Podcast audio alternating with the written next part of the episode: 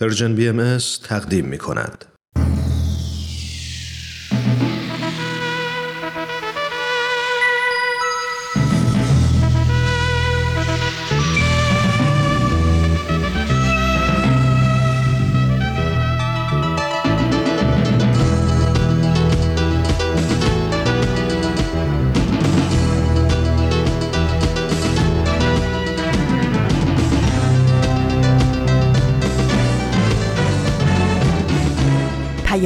دوست برنامه ای برای تفاهم و پیوند دلها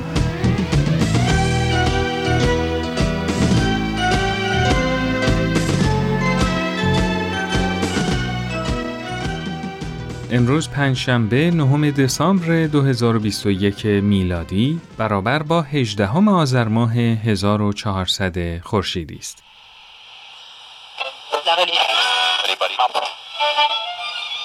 اینجا جا بجاست صدای ما را از پرژن بی ام میشنوید.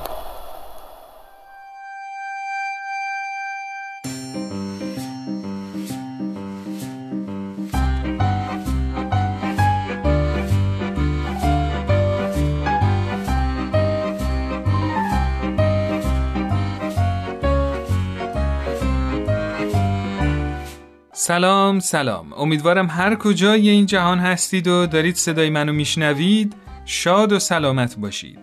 سهیل مهاجری هستم و با قسمت پنجم مجموعه جا به جا با شما خواهم بود.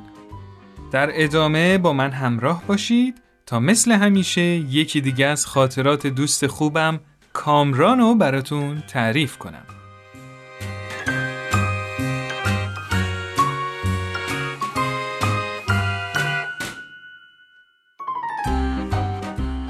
یه روز داشتم اخبار جنگ رو می‌دیدم. با خودم گفتم اینطوری نمیشه. ما باید برای حقوق بشر یه کاری کنیم. پدر بزرگم قاطی کرد و گفت بشر؟ کدوم بشر آخه؟ بابا جان بشری باقی نمونده. شما یه بشر به من نشان بده. گفتم پدر جان من تا حالا فکر می کردم حداقل به عنوان نوه ارشدتون یه تفاوتی با جمادات و نباتات و حیوانات دارم. اما پدر بزرگ با این حرفش بنیادی ترین شناخت ها نسبت به خودم و بلرزه انداخته بود. مامانم در حال سبزی خورد کردن با هرس گفت راست میگه بابا بزرگت والا. هر گوشه خونه رو که نگاه کنی یه گله جورابت مثل نارنجک آماده انفجار افتاده. والا من هم سن تو بودم سومین شکمم. ببخشید به قول خود شما سومین بشرم و باردار بودم. حالا شما چی؟ سی سالته هر صبح قبل از اینکه دنبال حقوق بشر باشی باید در به در دنبال یه جفت جوراب تمیز بگردی. بابام آهی کشید و گفت هی بچه جون ما که می‌خواستیم کل دنیا رو آباد کنیم حتی نتونستیم از حقوق حیوانات حمایت کنیم. وای به حال شما جوونا که سقف رویاتون حقوق بشره. از حقوق گیاهان هم نمی‌تونین حمایت کنین. نهایتا شانس بیارید می‌تونید تو روز درختکاری جلو در خونتون به چند تا درخت آب بدین تا بیشتر اکسیژن تولید شه. که البته در راستای حقوق بشر هم هست. می‌دونی که بابا جان این روزا خیلی هم حق نفس کشیدن ندارن. من تازه فهمیدم که چرا میگن پشت هر مرد موفقی. یه زن اگه نیست پدر و مادرش مثل کوه جلوش ایستادن و برای رسیدن به موفقیت اول باید اون کوه رو فتح کنه. این حجم حمایت رو که از جانب خانوادم دیدم بهشون گفتم خیلی ممنون. و از اتاق اومدم بیرون. در حالی که به درختای جلوی در خونمون آب می‌دادم، فکر می کردم تو همچین جامعه ای چطور میشه به افراد بشر کمک کرد. چقدر ما به عنوان اعضای جامعه بشری با هم همبسته ایم و اعضای یه پیکریم. بله دوستان تو این قسمت سعی می‌کنیم که بیشتر به این سوالات کامران بپردازیم.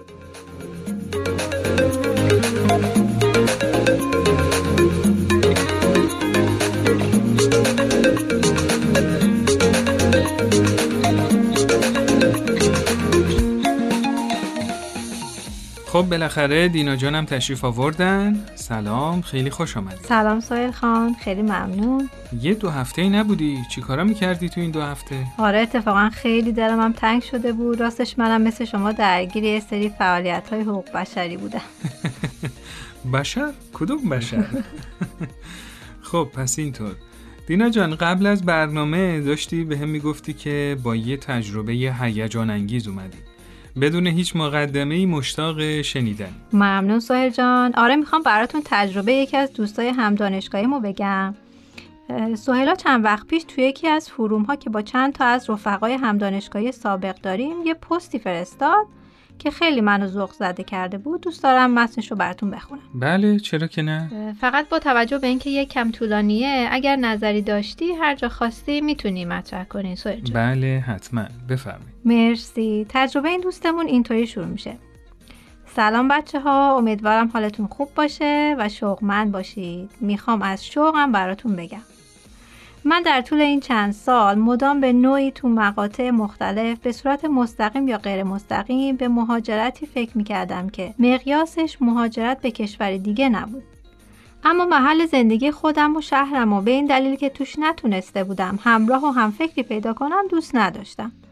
در واقع بهش احساس تعلق نمی کردم. به نظرم حس غریب آشنا بودن داشته نسبت به شهرش دقیقا در ادامه بیشترم توضیح میده نوشته به این دلیل و به خاطر روابط خوبی که با شما در دوران دانشگاه برام شکل گرفت به مهاجرت به شهر شما فکر می‌کردم می‌خواستم کار مشترکی با افرادی که فکر مشترک داریم انجام بدم. حتی به خاطر اینکه تو شهر خودم نمونم، توی بازه زمانی توی یکی از شهرهای اطراف شهر خودم ساکن شدم. اما نهایتا طی این یه سال و نیم دو سال اخیر بازبینی ها، دقت ها و بخش بزرگی از قضیه همراهی های شما باعث شد که من بتونم نقطه دقیق تری برای حضور خودم پیدا کنم و بتونم به وضوح ببینم که این جابجایی اگه از یه خونه به خونه دیگه یا به یه شهر دیگه باشه یا حتی با کس دیگه ای به غیر از خانوادم زندگی کنم در حال حاضر تفاوت چندانی برام نداره. من برای اینکه جای خودم رو بهتر پیدا کنم تلاش کردم. از یه جایی به بعد یه امیدی به من برگشت. اینو تونستم یاد بگیرم که می‌تونم جامعه بسازم. به نظرم این که به جای مهاجرت کنم تا کنار آدمایی باشم که بینش مشترکی با من دارن و اونجا شروع به فعالیت کنم شاکار نکردم. در واقع یه بستر آماده انتخاب کردم و رفتم سراغش. اگه من بتونم در کنار این افراد به هر شکلی یاد بگیریم که فهم مشترک ایجاد کنیم بعد بتونیم در کنار هم شروع به ساختن جامعه کنیم که با هم بینش مشترکی داریم و بتونیم با هم فعالیت کنیم اون موقعی که دیگه صرفا مصرف کننده امکانات نیستم و احتمالا قدم بزرگتر یا برداشتم. هرچند که هنوز خیلی چیزا رو بلد نیستم. خیلی برام جالبه که چطور امید و به مفاهیمی مثل سازندگی و مشارکت و بینش مشترک داشتن پیوند داده و در واقع زندگیش کرده. بله در ادامه یه خاطره تعریف می‌کنه که به نظرم اوج این روایته و واقعا منو یاد جوونه میندازه که داره پوست دونش رو میشکافه و شوق زندگی داره. چه جالب. بله در ادامه متنش نوشته چند روز پیش با مامانم رفته بودیم پارک پشت خونمون همینطوری داشتیم مادر دختری صحبت می‌کردیم. بعد از یه مدت متوجه شدم که تمام صحبت هامون در مورد بچه های تو پارکه. این در حالی بود که من هیچ وقت ارتباط خوبی با بچه ها نمی‌تونستم برقرار کنم. من داشتم ناخداگاه از جزئیات کارهایی که بچه ها انجام می‌دادن تعریف می‌کردم. بعد مامانم یهو نگام کرد. خندید و گفت که تو مثل بچه های کلاس اولی هستی که تازه خوندن و نوشتن یاد می‌گیرن. حروف زیادی هم بلد نیستن. ولی از بس اشتیاق دارن هر جایی که یه کلمه می‌بینن اونقدر توش میگردن تا حروفی که بلدن رو پیدا کنن و اونو بخونن. تو هم تازه وارد دنیای بچه ها شدی ولی اونقدر شوق داری که همون الفبای کمی که بلدی و سعی می‌کنی باهاش بخونی یا بنویسی. خب واسم خیلی جذاب بود این تصویری که مامانم ازم دید و رسم کرد. این تشویق مامانم خیلی برام الهام بخش بود. چون در یک نقطه نزدیک به یأس قرار داشتم. چون فعالیت هام تو این شهر بدون همراه یا با همراهی کم داشت پیش می‌رفت. به خودم گفتم که مامان درست میگه. تو هنوز الفبایی بلد نیستی. بله تو داری با همون چهار تا حرفی که بلدی کلمه می‌سازی. پیش برو. همینقدر فعلا بسته دیگه. صبوری کن تا ببینیم چی میشه. من و مامانم تو این چند روز چند بار دیگه به پارک محلمون رفتیم. تونستیم با سایر مادر و بچه هاشون کلی حرف بزنیم و بازی کنیم. دریچه دنیای برون باز شده که تا قبلش درکی از هیجانات و جذابیتی که می‌تونه داشته باشه نداشتم. به به مادر دختری چه صفایی کردن. دقیقا. ولی همین رابطه خوب مادر دختری هم گویا با هزار زحمت و تلاش و شوق پرورش پیدا کرده و این مسئله رو اینطوری توصیف کرده. من تا چند وقت پیش از اینکه حتی بتونم با خانوادم زندگی کنم تصوری هم نداشتم. چون در مورد همه چیز خیلی متفاوت فکر می‌کردیم. در مورد خانوادم من اینو متوجه شدم که ترک کردنشون آسون ترین کاریه که می‌تونم انجام بدم. در واقع اگه بتونم کنارشون بمونم و برای وحدت تلاش کنم اتفاق بزرگتری میفته و من تجربه عمیقتر و متفاوتتری خواهم داشت. وقتی من متوجه مسئله شدم انتخاب قطعیم این بود که توی خونه بمونم و حالا در وحدت بینش و نگرش توی خونه نسبت به هشت ماه پیش تحولاتی رو می‌بینم من تو زمینه شغلی، اقدامات اجتماعی مدنی بارها می‌خواستم فعالیتهایی رو بکنم و بهانه همراه نبودن آدما رو می‌گرفتم. برای همین اقدامی نمی‌کردم. توی این مدت کم کم تلاش کردم تا با آدما گفتگو کنم. بعد از مدتی تصمیم گرفتم به دوستام تو حوزه کودک یه جمع مطالعه رو پیشنهاد بدم. ظاهرا از اون بچههایی که دیر به حرف میان ولی خوب به حرف میان حالا ببین در ادامه چه کرده خیلی خوبه نوشته که این برام مهم بود که فارغ از اینکه کتاب چیه یا اینکه در نهایت دقیقا چه اقدامی از دلش در بیاد با مشورت محتوایی رو انتخاب کنیم و بستر مناسبی برای گفتگو بسازیم بله ابتدا افراد زیادی استقبال کردن. اوایلش که با یکی از دوستای فعالم در حوزه کودک صحبت می‌کردم بهش گفتم که اشکالی نداره اگه تعدادمونم زیاد شد سخت نگیریم چون به مرور به نقطه تعادلمون نزدیک میشیم. ممکنه در سر مشورت اقدامات مختلفی رو بتونیم پیدا کنیم که هر کسی خودش رو توی اقدام خاصی پیدا کنه.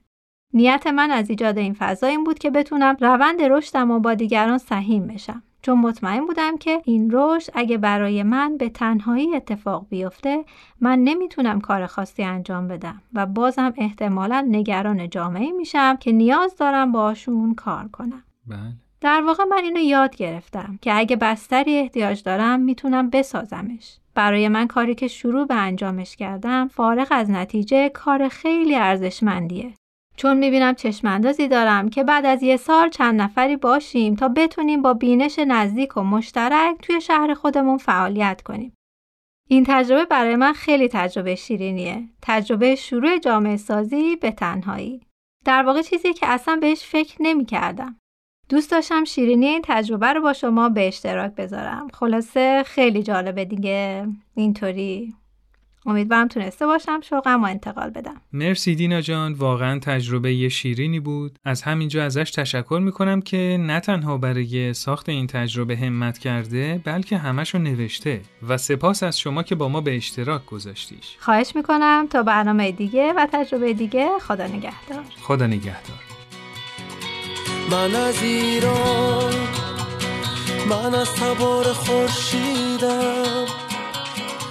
از همین خاک به قله دنیا رسیدم. اگه بدی فقط تو موج مثبت تو فرصت در رو نمیبنده گذشته ها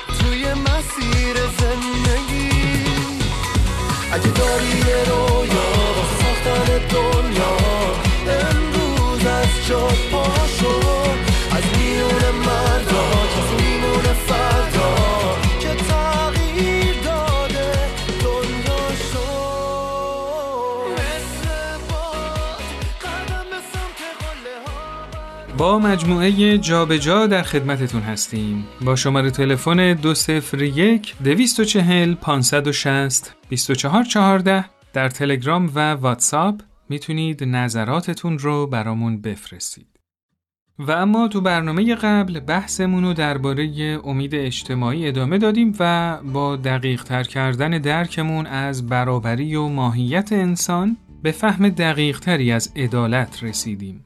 همبستگی بین انسانها رو به هارمونی بین نوتها تشبیه کردیم که در کنار هم یک کل واحد یا یه ملودی رو می‌سازن.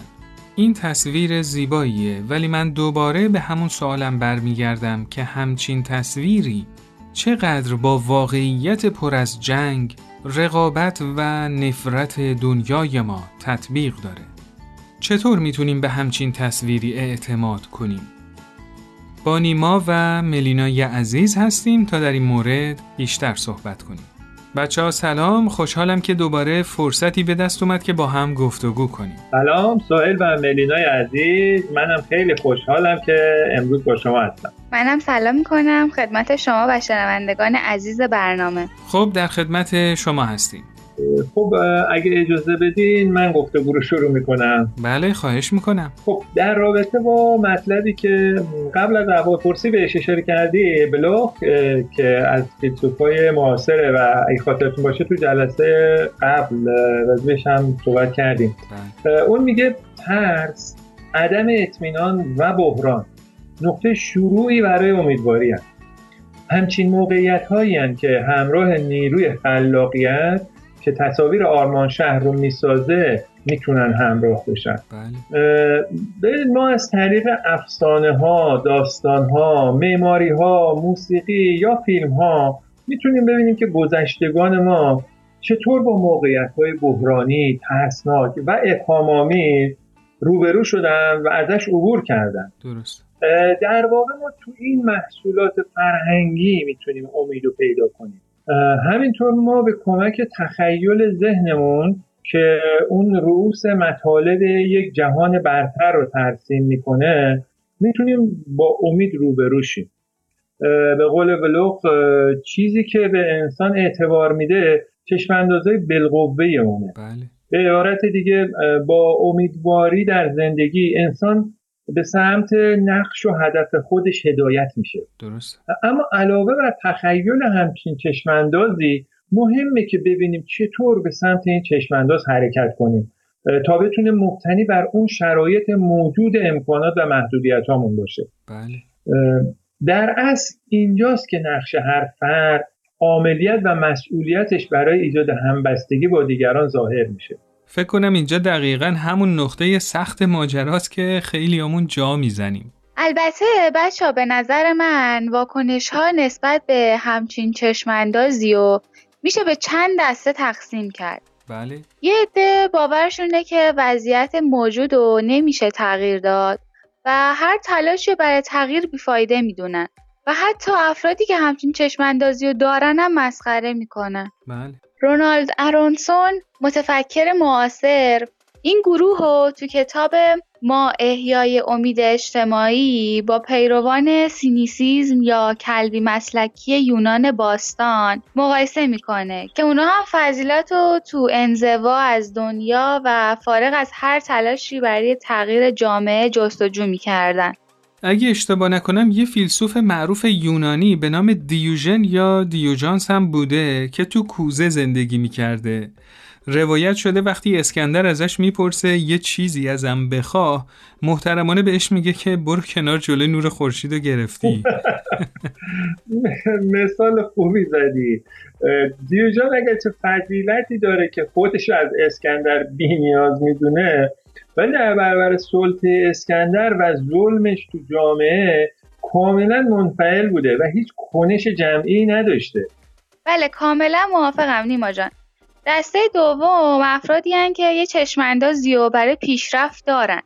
ولی به جای همبستگی باور دارن که انسانها بر اساس طبیعتشون که با حیوانات مشترکه باید برای پیشرفت با هم رقابت کنن. دقیقا. در واقع اینجاست که سر و کله آدام اسمیت و دست پنهانش در بازار که اعتقاد داشت همه چی رو به تعادل میرسونه و نظام سرمایهداری و تحلیل های ماکس وبر پیدا میشه بله البته نیما جان تقریبا تجربه ی همه جوامع نشون داده که این دست پنهان بازار خیلی آشکارا فاصله بین فقرا و اغنیا رو تو جوامع زیاد کرده. حالا سوهل جان ببینم می‌تونی اینو به رفقای بازاریمونم بگی؟ خب و اما دسته سومم گروهی هن که برای جامعه برابر چشمانداز دارن ولی به جای هارمونی بین انسانهایی که هر کدوم فردیت و عملیت دارن و می‌تونن کنشگر باشن به جمعگری خفقانآور رو میارن. خب ملینا جان اینجوری که شما توصیف کردی تو این جوامع دیگه فردیتی باقی نمیمونه که بخواد همبستگی ایجاد بشه. به نظرم جوامع کمونیستی مثل جماهیر شوروی تو دوران استالین در یه طیفی از شدت و حدت در طی صد سال گذشته یه همچی تجاربی داشتن. بله درسته. دسته بعد هم که باز چشمانداز دارن ولی عملیات فردی ندارن. فاشیست ها هستن که عموما اعتقاد دارن که رهبرشون جامعه اونا رو به سمت اون چشمانداز هدایت می‌کنه و از عقب موندگی و اختشاش نجات میده. فکر کنم تو دوران موسولینی ایتالیا هم همچین فضایی رو تجربه می‌کرد. البته فکر کنم جوامع دینی که به منجی آخر زمانی اعتقاد دارن هم اینطوری بله درسته. در نهایت فکر می‌کنم چشمانداز دیگه ای که خیلی از مردم رو تو سرزمیناشون تونسته کنار هم قرار بده و همبسته کنه ایده ملیگراییه. البته هرچند مردم یک کشور رو با هم متحد می‌کنه ولی خیلی وقتا ملت ها رو در برابر هم قرار میده و به تعصب نژادی و قومی دامن زده میشه.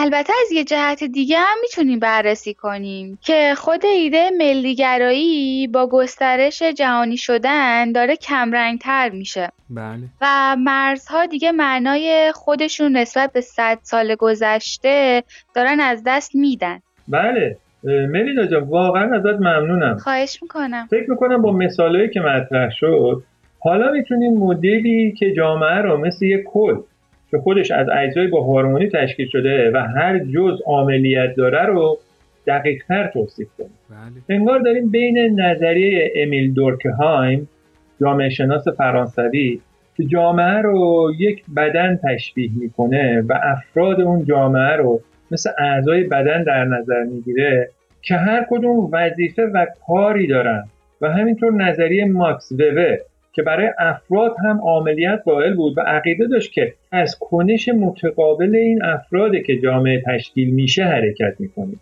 درست. تو مثالهایی که ملینا زد اگه دقت کنیم می‌بینیم به غیر از کلبی مسلک ها بقیه تصویر دقیقی از چشماندازشون و جایی که می‌خوان بهش برسن دارن. بله. اما هر وقت تصویر دقیقی با جزئیات بالا از چشمانداز ساختیم و روش ها و روی کردهای رسیدن بهش رو هم پیشاپیش مشخص کردیم به خطا رفتیم. به عبارتی ما تخیل می‌کنیم و چشم انداز می‌سازیم. اما همزمان باید به چشم اندازمون شک کنیم. مورد ارزیابی قرارش بدیم تا به سمت پرورش قوای فردی و جمعیمون پیش بریم. بله دقیقا. ارنست بلوخ نویسنده کتاب اصل امید دیدگاه جالبی در مورد امید داره. شاید بشه با مثال دونه گیاه منظورش رو از امید بهتر درک کنیم. ببینید ما وقتی دونه ای رو میکاریم درخت شدن می‌تونه آینده این دونه باشه. آینده ای که هنوز تحقق پیدا نکرده و دقیقا نمی‌دونیم چی میشه. بله. دقیقا همینجاست که مفهوم امید رو عجیب می‌کنیم. امید رو می‌تونیم به قول ارنست بلو به هستی هنوز نه تعبیر کنیم. چه جالب. خب با این حساب تو مثالی که اول بحث امروز از نوتها و ملودی در مقایسه با افراد و جامعه زدی خب. می‌تونیم بگیم مفهوم فرد مثل هستیه که هنوز تحقق پیدا نکرده. درست. یعنی این طبیعیه که ما نمی‌تونیم در کنار هم همبسته باشیم. چون هنوز فردیتمون و هستیمون تحقق پیدا نکرده. بله. هنوز ما نمی‌دونیم اون آدمایی که می‌تونن کنار هم هم بسته باشن دقیقا چه خسایل و ویژگی هایی دارن می‌دونیم که همچین آدمایی رقابت نمی‌کنن نفرت ورزی و غیبت نمی‌کنن ولی اینکه چه صفاتی از خودشون می‌تونن ظاهر کنن برامون خیلی واضح نیست. خدای ما الان داریم این همه با آرامش گفتگو می‌کنیم دیگه. بله. همبستگی به این خوبی بی انصافیه بگی ما هیچ جور شباهتی با اون آدما نداریم. می‌فهمم چی میگی ولی این همبستگی زمانی خودش رو بهتر نشون میده که با هم اختلاف نظرات عمیق داشته باشیم. ولی در عین حال بتونیم هماهنگی رو بین خودمون ایجاد کنیم. بله خیلی جالبه. به نظر من علاوه بر معنای فرد معنای جامعه هم داره باز تعریف میشه. درست. جامعه مجموعه از افراد که کنار همه نیست. بله. چیزی بیشتره. حتی جامعه مجموعه از افراد که با هم رقابت می‌کنن هم نیست.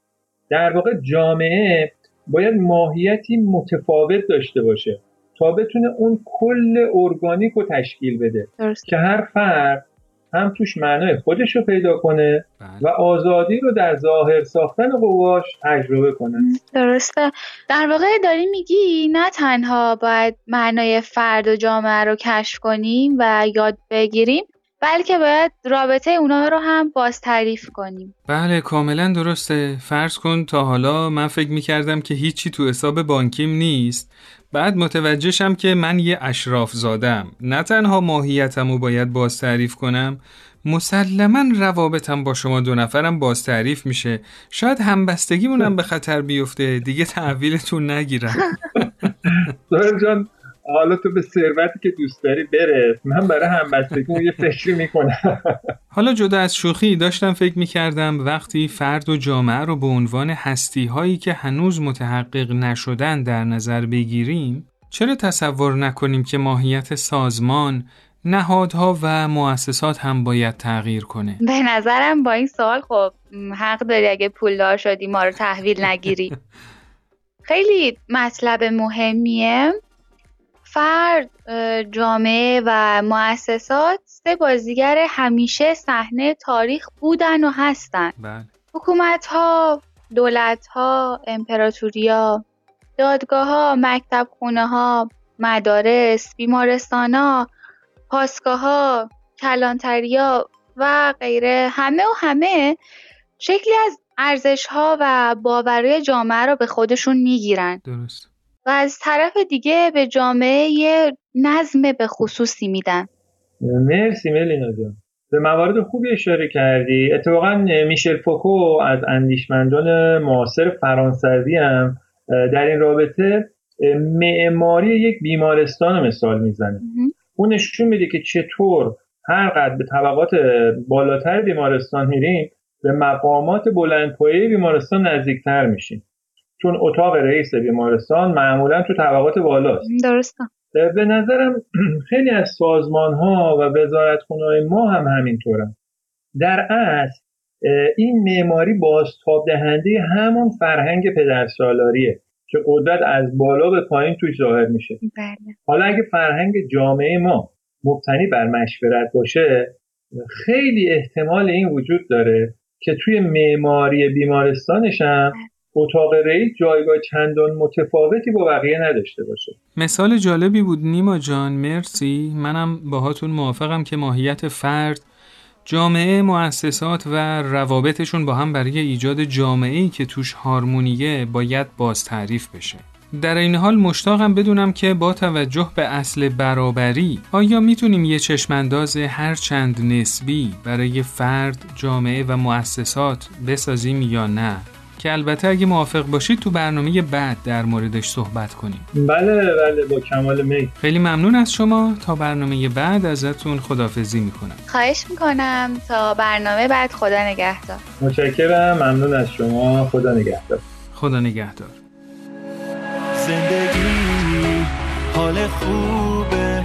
زندگی کن فقط تو همین لحظه. استرسو بریز دورو بگو نامیدی دروغ نفسه. همیشه نرسیدم خود نشی انگیز از واسه رسیدن. نگاه کن روزای خوب دارن به سمت تو دست کن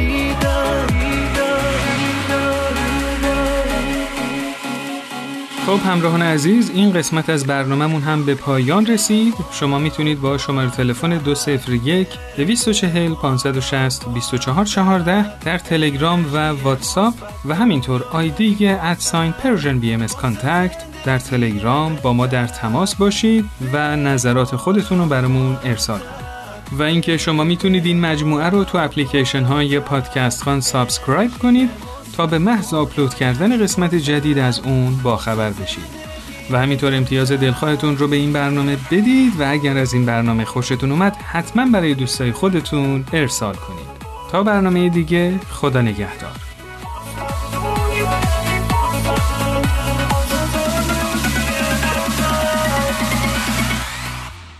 شما شنونده Persian BM هستید.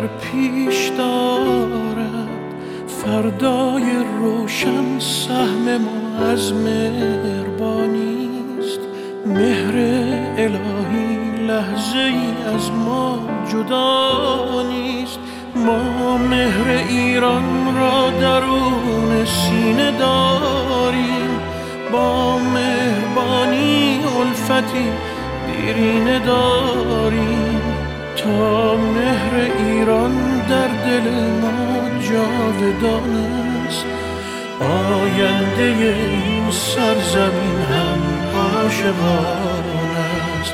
تا مهر ایران در ریشه ماست.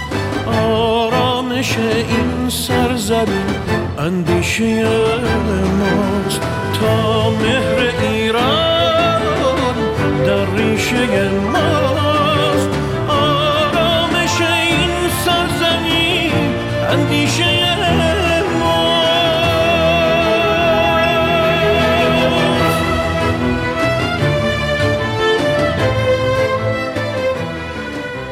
دوستان ناب درود بر شما.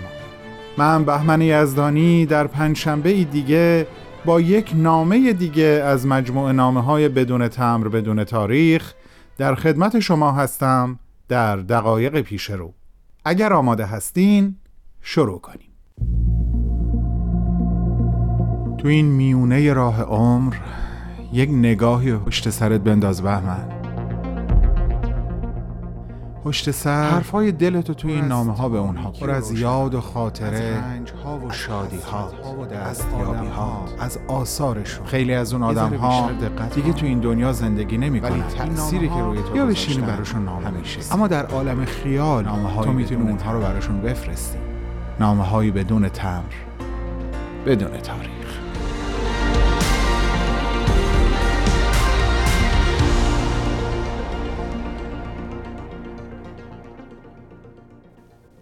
درود بر تو لوا جان. می‌دونم که این آخرین نامه ای هست که دارم برای تو می نویسم حال غریبی دارم. این حال فقط یک قطره هست در برابر دریای احساسی که تو اون روز سخت در دلت داشتی. اون روز سختی که در تقویم سال 1915 هیچ وقت دلت نمی‌خواست از راه برسه. چون اون روز بعد از هفت ماه درخشان زندگی در کنار مولای محبوب.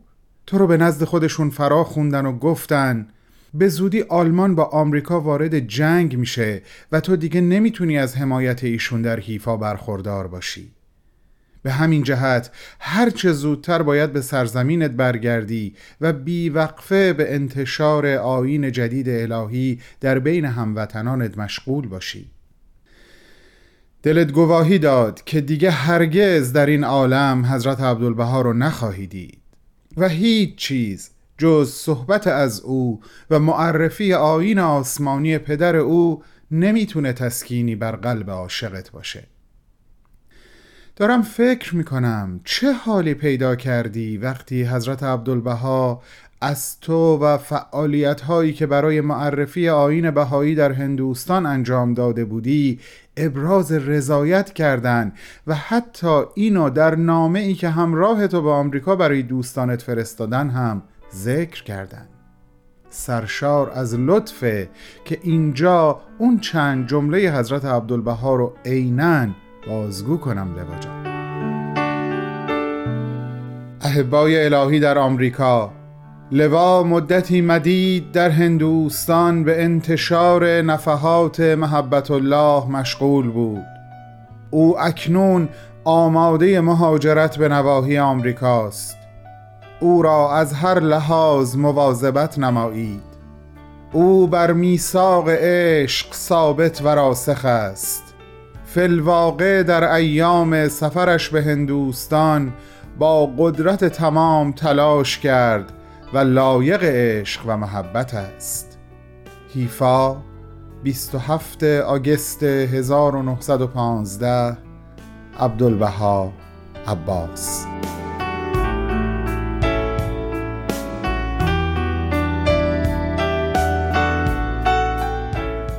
و اون سوال هایی که قبل از عزیمت به هند از تو پرسیدن لوا؟ من فقط سوال ها رو اینجا با تو و شنونده های عزیزمون مرور می کنم و جواب های تو رو میسپارم به خود عزیزانی که به سراغ زندگی نامه تو خواهند آمد و اون رو خط به خط با جان و دلشون خواهند خوند. حضرت عبدالبها در آستانه سفر تبلیغی تو به هندوستان ازت سوال کردند. لوا اگر اونها این تعالیم رو به بحث و مجادله برگزار کنن چی کار می‌کنی؟ اگه تو رو آزار بدن چطور؟ اگه تو رو به زندان انداختن چی؟ و آخرین و سخت ترین سوال لوا اگر بخوان تو رو به قتل برسونن چه کار خواهی کرد؟ برگردیم به روزی که برای آخرین بار در این عالم با حضرت عبدالبها خداحافظی کردی و سوار کشتی شدی. اون روزی که بر روی عرشه برای آخرین بار به پشت سر نگاهی انداختی تا کوه کرمل رو ببینی. یقینا خاطرات هجده سال قبل وقتی برای اولین بار به ملاقات عشق می آمدی در جان و وجدانت مرور شد. از خودت پرسیدی واقعا هجده سال پیش بود؟ چه زود گذشت مطمئنا ایام خوش پاریس رو مرور می کردی اون روزها که حضرت عبدالبها جناب ابوالفضائل رو برای ازدیاد معلومات و تقویت فرزندان غربی خودشون که شماها باشین به پاریس فرستاده بودند. به نزد تو به نزد می مکسول به نزد اگنس الکساندر بانویی که شعله امر رو در هوایی و ژاپن روشن کرد. و همچنین جولیت تامسون دوست صمیمی و عزیز تو. یقینا اون روزها تصورش رو هم نمی کردی وقتی پیله جسمت شکافته بشه و پروانه روحت از درون اون به عالم ملکوت پرواز کنه.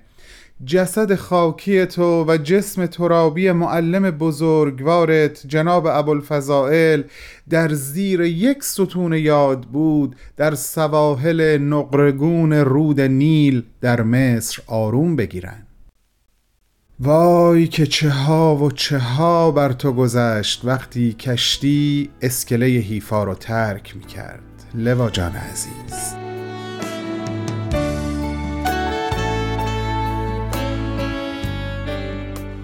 مقدر نبود تو به آمریکا برسی لوا. کشتی تو به مصر که رسید تو اونقدر حالت بد شده بود که مجبور شدی کشتی رو ترک کنی. هیچ کس به جز خودت و حضرت عبدالبها خبر نداشت که تو سالها چقدر ناخوش بودی و درد رو در سکوت و بزرگواری تحمل کردی.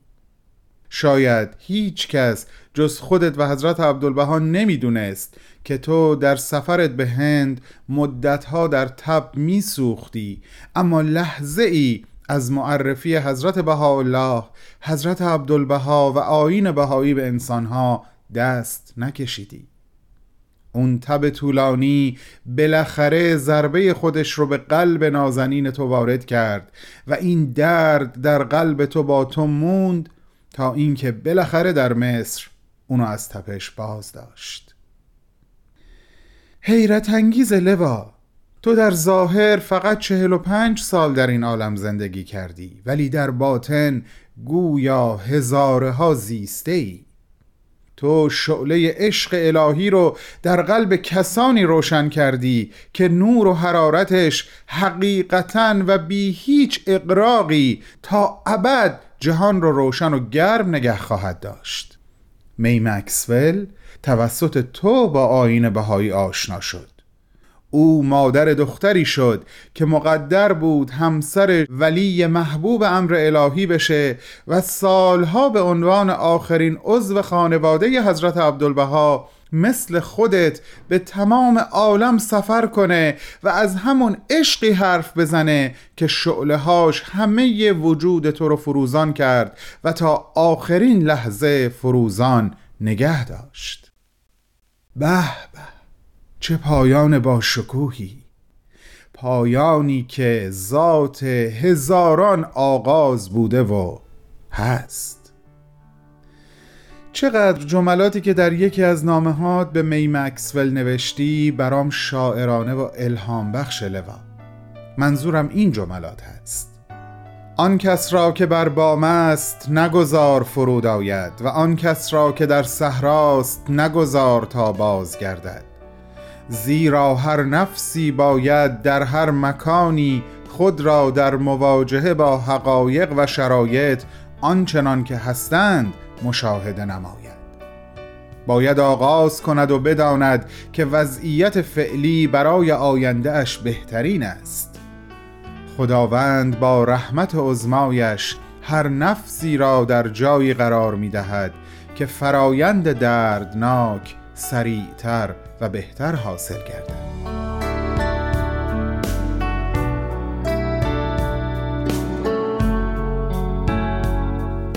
لوای عزیز همگی ما. بدون تردید زیباترین پایان برای این آخرین نامه گفتگویی هست که حضرت عبدالبها در رابطه با تو با خداوند داشتند حضرت عبدالبهایی که فقط شش سال بعد از رفتن تو از این عالم به نزد تو اومدن و از اون روزها درست صد سال سپری شده. ازت خواهش می‌کنم. شفاعت من و همه شنوندگان عزیزمون رو در حضور عبدالبهای مهربان بکن و ازشون بخواه که همه ما رو به انجام خدمتی در راه این آین نازنین موفق بدارن. ازت سپاس گذارم لوا جان باهات خدا حافظی می‌کنم و پایان نامه رو به جملاتی چند از مناجاتی میسپارم که حضرت عبدالبها به افتخار تو مرقوم کردن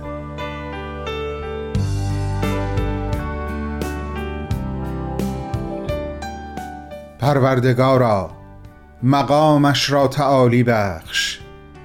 او را در بحر رحمت مستغرق فرما و در رزوان بقایت در عالم انوار در مرکز اسرار مبارکت جای ده. الها. او را در جوار رحمت منبسطت قصری عطا فرما. او را در حدائق جنت اعلایت معوا بخش. وجه او را به نور رضایت در ملکوت ابهایت منور فرما. او را به جنت لقایت راه ده و به محفل تجلی داخل کن. تا انوار تابانش بر عالم قلوب و اقلیم وجدان بتابد. عبدالبها عباس.